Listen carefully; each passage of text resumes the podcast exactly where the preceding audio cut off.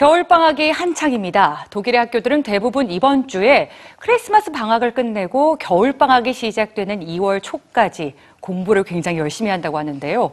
학습자 중심의 교육을 중시하는 독일의 교육계에서 최근 메이커 교육을 활용하는 학교들이 늘고 있다고 합니다. 어떤 내용인지 뉴스G에서 확인해 보시죠.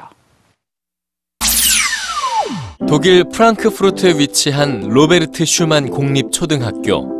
19세기에 지어져서 아주 오래된 이 학교 건물에서는 21세기에 어울리는 혁신적인 교육이 이루어지고 있습니다. 움직이는 학교라는 모토에 따라서 최근 몇 년 동안 아동의 잠재력과 창의력 향상에 중점을 둔 다양한 시도를 해오고 있죠.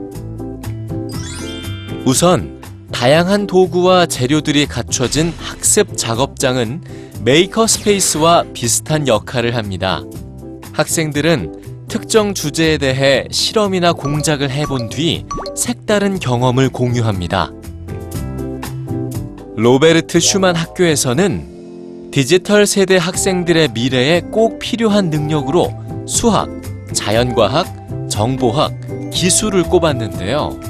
이 능력을 강화하기 위해 기술 동아리를 운영합니다.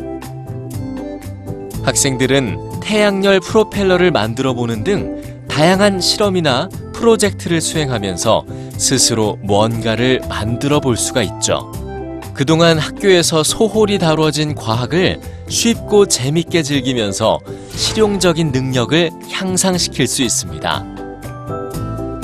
또한 이 학교에서는 1년에 일주일 기술 프로젝트 주간이 열리는데요. 나무나 종이를 이용해 다리, 탑, 도로의 표지판이나 인형의 집 등을 만들거나 학교의 놀이기구를 수리하기도 합니다. 친구나 부모와 함께 협력해 프로젝트를 완성하면서 협력을 배우고 성취감과 자신감도 얻죠.